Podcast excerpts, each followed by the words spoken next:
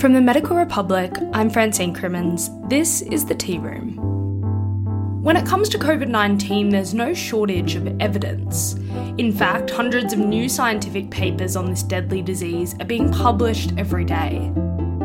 This episode, we're joined by Associate Professor Julian Elliott. He's the Executive Director of the Clinical Evidence Task Force, to talk about the living guidelines for clinicians, which he and his team are updating weekly, and how on earth they manage to keep on top of the infodemic. Firstly, thank you so much for joining me. Uh, it's an absolute pleasure if we start and we rewind a year when this all began and when the task force first came to life, did you really think that you'd still be working on the task force and taking interviews about it? Yeah, great question. Uh, yes, I think so. Um, I think back to um, Bill Gates and others said very early on in the pandemic was, you know, this is going to play out over a couple of years. This is not just going to go away in a few months. And I think throughout the task force, I think we've always had an assumption that um, it will it will continue for some time, and so even in those lulls between waves, um, we've we've really sought to work as hard and fast as we could, knowing that um, we're not out of the woods yet. And what would you say have been the hardest issues to explore, or the questions for the task force to answer? Yeah, another great question. I think that um, some sort of categories to that. So certainly early on, very very early on. So from when we started at the end of March, um, we were obviously trying to move very quickly to develop, um, you know, national evidence-based recommendations for clinicians across the country in um, in a time of great uncertainty. Uh, when there was extremely limited um, research evidence, uh, obviously very, very limited in COVID nineteen, and even even um, even if you look beyond that into see SARS-CoV-1 or MERS, also very limited evidence base. Um, and at that time, of course, quite a high level of anxiety in general. So, you know, trying to create um, trusted national guideline recommendations in that environment was was um, quite a challenge. I think we had a you know just fantastic engagement from the clinicians and the evidence team who were working at that stage, and and so we were able to get I think, some very useful recommendations out very quickly. I think the second category would be around drug treatment. And so there's been a number of controversies in drug treatment, you know, over the last year, including uh, remdesivir, as, as the data started to accumulate around remdesivir and the appropriate use of remdesivir. Obviously, the whole story around hydroxychloroquine, um, and then more recently, ivermectin. Corticosteroids was, um, you know, somewhat more straightforward um, then more recently, tocilizumab, anticoagulation, etc. So, you know, they weren't um, challenges that were unfamiliar to us. You know, there, there, but there were some particular points and aspects of that that, you know, we really did have to bring a lot of um, focus and effort to ensuring that we um, always had, you know, very rigorously developed and trustworthy recommendations up to date with the latest evidence. And I think, as your listeners may know, um, you know, we've really pushed the envelope um, in the task force, going beyond what anyone else has ever achieved previously, which is um, updating our guidelines every week. So, using very rigorous systematic reviews and what's called grade guideline development, but also updating every week. And then, thirdly, I think that the, the, the space we're in at the moment, which is infection prevention and control. Um, so, from the start of this year, the Commonwealth Government has asked us to look at infection and prevention and control topics. Um, and the first cabs off that rank are uh, PPE, so eye protection and face masks and respirators. And I think, as your listeners would know, these are extremely controversial and um, difficult topics. Um, we're now very well progressed in that work. We've brought together a very diverse group of clinicians and infection control practitioners and a very rigorous evidence process and now working with panel and our stakeholders to develop you know truly um, national guidelines in that space, and we hope hope that we'll be able to um, release those soon. Yeah, and you've really just pointed to one of the main features of why people have been quite impressed with the evidence task force, and that is those living guidelines that you've developed each week. What would you say has been the most challenging about developing guidelines such as those during a pandemic? I think the key thing has been that we've really pushed this model while we while we were having to develop recommendations. So it wasn't a kind of design and then deliver model. Um, you know, we we first had a discussion with NHMRC about the potential for this kind of endeavour in mid March, and we were underway at the end of March. Um, we were funded, we'd formed the task force, and we were producing recommendations. So we, um, you know, we shifted from the work that we'd done in other diseases such as in stroke and diabetes, where we've been updating every month or so, to a model where we're updating weekly. Um, and so in those first few months, um, we were having to design the process um, as we delivered. and you know there were a number of challenges of just getting the getting those processes and model right. And you were saying about getting those processes and models correct. What have been the big lessons from this project for you or for your colleagues as well? Yeah, a couple of things. I think first of all that um, that it is feasible. Um, you know, we, we have a very experienced, skilled team, but it's it's not a huge team, and um, it's t- it's absolutely feasible to do. Um, secondly, that um, you know you cannot compromise on quality. You have you know, I think the foundation for everything we've done has been the fact that we have these uh, very rigorous evidence processes underpinning everything.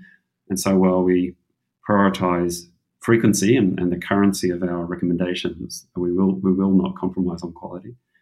Yeah, thirdly, that I think there are increasing opportunities actually for this model to be done in a in international collaborations.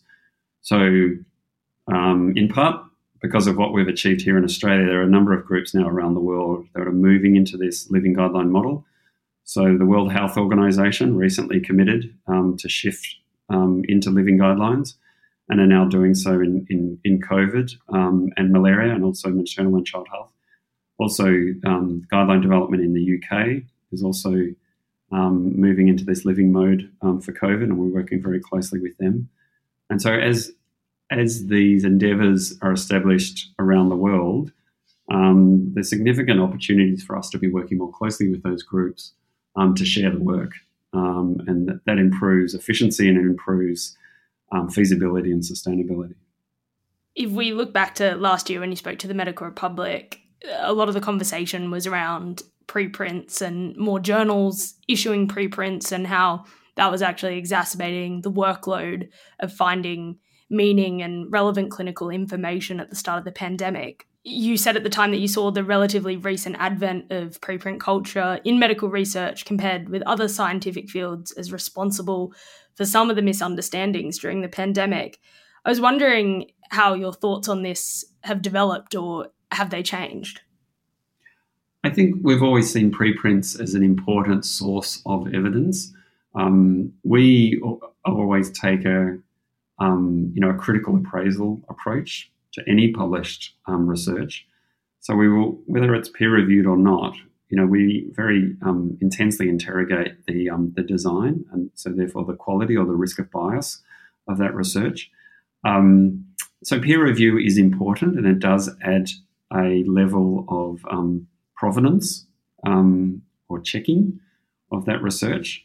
Um, but we are we have always been and we continue to be open to using preprint data as long as there's sufficient data contained within the preprint that we can adequately assess the quality of the study and that the results are um, are reported in sufficient detail.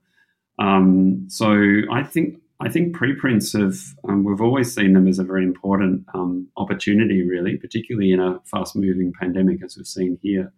And I think that at this point in the journey, what we'd say is that, like many other things in COVID, uh, they're probably here to stay. Um, so they've been well established in other scientific fields. This has been the kind of tipping point in health and medical research, and they're here to stay. And so, you know, we need to have systems that that um, take advantage of the um, uh, the, the uh, currency um, or the you know the uh, reduced time to the availability of those results, but just use them with an awareness of what they are and what they're not. And a lot of people have pointed out over the last year that just because something undergoes peer review doesn't mean that it can't have uh, just as many uh, mistakes as perhaps something that hasn't undergone formal peer review yet, and that sometimes bigger journals have more mistakes because they're printing more articles and so on and so forth.